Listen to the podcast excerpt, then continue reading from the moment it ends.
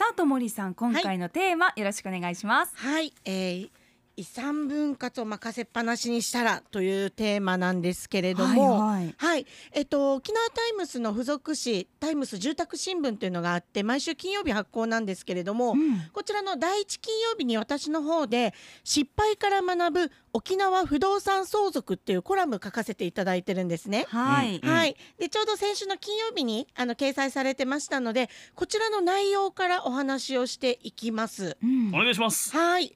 で、えーっとまず相談者。あの経緯とまあ概要なんですけれども、はい相談者が長男で、うんまあ、お父さんお母さんいて長男次男、えー長女いらっしゃるんですけれども、えーっとお父さんが亡くなりました。うん。で、まあ、あの実家は長男が引き継いででその他にあるなんか不動産結構あったんですね。うん。でそれはまあ長男長女次男で平等に分けようねっていう話を、まあ、お父さんは生前からしていたんですよ。はいはい、でじゃあ手続きとか結構まあ人が亡くなったりすると、まあ、相続が発生すると結構書類の手続きってたくさんあるんですよ。わあうん。でもそんなイメージです、そう、んん。結構まあ複雑だったりとかするので、まあ、こういうのが得意な次男がじゃあ自分が全部いろいろやってあげようねっつって、うんうん全部任せっきりにしていたんですね。あはいはいでその中で、まあ、お母さんと長男長女は内容をよく確認しないまま遺産分割協議書という書類に署名押印をしました。うんはいはい、うんはい、でこの遺産分割協議書っていうのは、まあ、遺言書のない相続の場合、うん。まあ、遺言書がないであの、まあ、亡くなられた場合ですね。相続人同士でこの遺産の分け方を取り決める必要があるんですよ。ででこのこの内容をまとめたものを遺産分割協議書っていうんですが、うん。この相続人全員の署名とはい。実印による押印が必要になるんですね。えーこれ自動的に四分割とかにはならないんですね。そう、ね。ならないんです、うんまああの何もやらなければ例えば一つの不動産に対して、まあ、相続人が4人いたら4人の名前が4分の1ずつですよみたいな形にはなるんですけれども、うんうん。あのやっぱり、ね、4分の1ずつってきれいに分けられるとは限らないので、うん。じゃあこれはじゃあ2にねこれはじゃあねえねえねみたいな感じであのみんなで話し合いながら決める。うんことを、うんまあ、遺産分割協議って言ってこれを示した書類が遺産分割協議書。はいはい。はいはい、この遺産分割協議書をもとに法務局とかであの不動産の名義変更を行ったりとか、うんあの銀行口座とかある場合はこの銀行口座の名義も変えたりっていうことが可能になります。うんううん。ん。なのでめちゃくちゃ重要な書類になるんですね。そうですね。はい。でこれを今回特に確認もしないまま署名押印してしまったんですけれども。嫌な予感がする。そうなんんですよ、でこの署名押印済みの遺産分割協議書の写しを持ってうちの事務所にいらっしゃったんですね。はい、うんうん。でこの書類ってどういう内容ですか？変更することできますか？って長男さんからうん。お話を伺って内容を確認したんですけれども、はい。さっきいくつか不動産があったってお話あったじゃないですか。はい。はい。はいでこの不動産にもいろいろな種類があって例えば収益物件って言われるあの賃貸物件とか、はい。うんうん。持ってるだけでしっかりあの家賃収入が入ったりとかうん。あと月決め駐車場とかも、うん。やっぱりね収入が入る物件不動産に関してはやっぱり資産価値が高いんですよ。はいはい、うん。うん、でその反面例えば農地だったりとか、うん。公衆用道路で使われている土地はいに関しては、使用用途が限られてるので、はいはい。ちょっと何ですか、まあ、資産価値としては低めになってしまうんですね。うんうん。なのでそういったいくつか不動産があったんですけれどもこの遺産分割協議書確認したらうん。資産価値のある収益物件うん。は次男に、でその他の農地とか使用用途が限られる、まあ、不動産は長男や長女っていう事前の取り決めとは異なる不平等な内容になってたんですよ。えー。なるほど。そう。取り決めてもいたのに内容がそう違そうそうってたんですね。変わってたんですよ。でこれでこういう内容ですよって説明したら長男さんびっくりして、うん。いやでもまだあのー名義は変わってないと思うんですけどっておっしゃってたので、その場で私あのオンラインであの登記情報を確認することできるのでちょっと見てみましょうねって言って、うん。すぐ見たらもう速攻で変えられてました。あーそうなんですか。そうなんですよ。はいなので、まあ、そのことを告げるともう長男さんがまさかもう弟に裏切られるって思わなかったっつっいてね。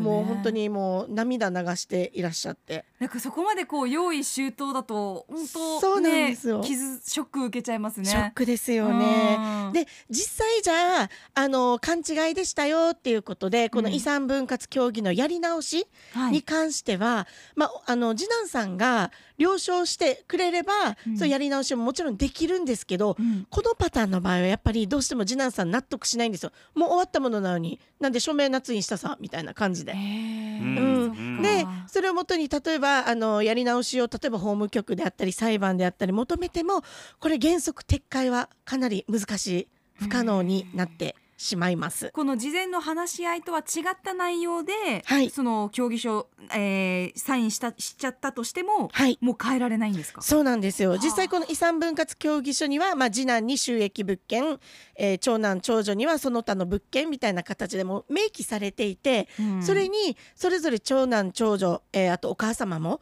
うん。あの自分の自筆で署名とあと実印による押印がされてるので、うん。あなたたち確認したでしょっていう風になるんですよね。あいや、そう。うん。だから騙しているっていうわけにはならない。なるほどね。そうなんですよ。でも冒頭で話されてたように、うん。本当にもう書類作業が煩雑じゃないですか。そうなんです。あれ見てこれチェックして、うんうんうんうん。これにサインして、はい。印鑑をして。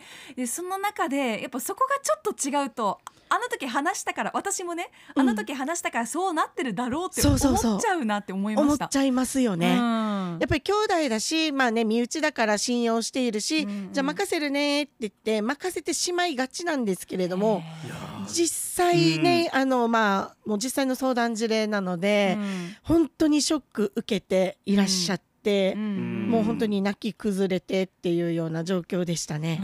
これってうん。なんかなんていうんですかねやらかしそうな兄弟だったら最初からわかるじゃないですか、うんそうなんですよ。でも、うんこれって信用してみんながもう署名夏にするって、はい信頼ある兄弟が急にそんなことするっていう可能性もあるんですね。うんそうなんですよ。なので嫌だ、もう人間不信になります。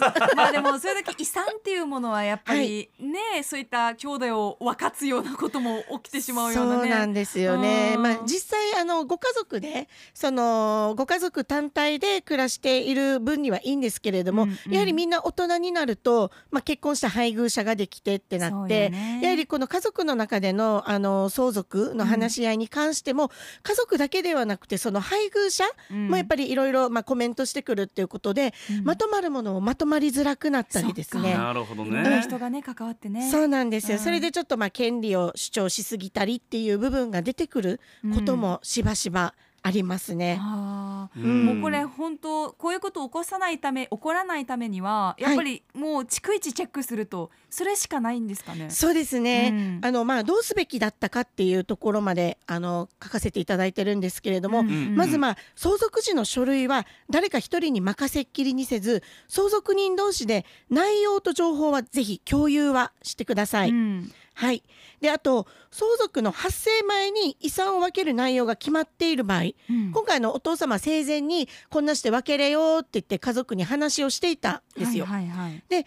この場合はですねやはり遺言書の作成そうね。を行ってお父さんがちゃんとこれは長男これは長女これは次女、これはお母さんって全部きれいに書いておけばその通りに全部財産って分けられるんですよ。そうですね。今遺言書がない場合で今協議書を作ってるわけですもんね。そうなんですよ。うんでしっかりまあ話し合って、まあ、共有事項としてあったから大丈夫だろうっていうことだったんですが結果こういうことになってしまったのでややはり遺言書っていうのはめちゃくちゃ大事なんですよねうんそう。ですなんね。かはい今ちょっとふと思ったんですけど、はいなんか遺言書じゃなくて遺言ムービーとかでもよかったりするんですか？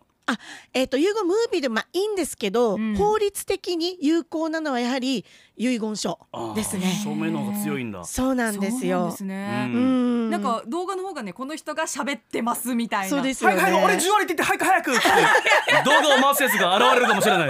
そんな 入ってるし酔っ払ってる隙にあ酔っ払ってる隙に確かにそういう可能性もあるのか。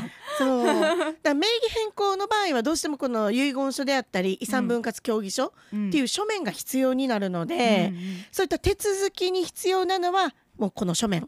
動画だとうんなかなかそれが難しいっていうことがありますね。うんで、うん。まあ、結果としてどうなったかってあると、まあ、今回もうこういうことで一回もうやり直ししませんかって長男から次男に話をしてみたんですけど、うん。はい。やっぱりうんもう終わったことだからなんで今更みたいな感じになってしまっ極て。悪人だな。うん、で結局もう長男のお家でまあ法事とかお父さんの法事とかあっても、うんもう長男家族はもう参加もしなくなってしまったっていうあいやあ逆に長男が。そうなんですうよ。んなのでやっぱり遺言書っていうのは家族の縁を守るうんお守りだと思ってほしいなっていうのがああって。うんね。うん。実際やっぱりねあのどれだけ家族って言ってもみんな大人になってそれぞれ家族を持ってしまうと、うん。いろんな事情が変わってしまうこともあったりするので、うんうん。ぜひですね、まあ、遺産分割協議書の内容を確認するのももちろんですけれども、うん。もっとその前にしっかり家族の縁を守りたいって考えるのであれば、遺言書の作成、うん。うん。これってなんか遺言書をうん、書くおすすめの年齢ってあるんですか？あのですねこれですねもう元気なうちにとしか言えないんですけれども、うん。変な話認知機能にちょっとあの微妙だなっていう状況の時に書いた遺言書が法的なものと認められない可能性も出てくるんですね。へはーあ難しいな。そうなんですよ、うん。なので、ま、ざっくり言うと認知症になる前に書かないといけない。でも自分がその年齢はい。に近づいた時に、じゃあ遺言書を書くってなった時に、はい。うんなんかこう自分のなんていうの終わりっていうのを予感してなんかはい。筆が進まない気がする、なんか自分で当てはめて考えてみると。るだからだから、うん周りのねなんかじゃあ一緒にちょっとチャレンジしてみようよとかそういう働きかけも大事なのかななんて思いました。ですね。まあうんこれのまあ一環としてエンディングの音の作成っていうのがあったりもするんですよね。はいはい。でまたあの、まあ、高齢者だけじゃに限らず、まあ、私たち私、まあ、40代なんですけれども、うん。40代でも遺言書書いてもいいんじゃないかなって思うんですよ。ん確かに。うん。まあ、万が一、一ってこともありますしもちろん遺言書もあの更新することできるんですね。うん。何通書いてもいいんですけれども、まあ、日付が新しいものが法的に有効っていう形になりますので、はいはい。今自分に何かがあった時にはこういうふうに分けてほしいとか、こういううふうにやってほしいっていうのをしっかり文書でしたためるっていうのはあの年代かあの問わずうん必要なことなんじゃないかなと思います。確かにあの、うんアップデートアップデートって繰り返していけば、はいそれはそれで問題ないってことですもんね。そうなんですよ。ううんう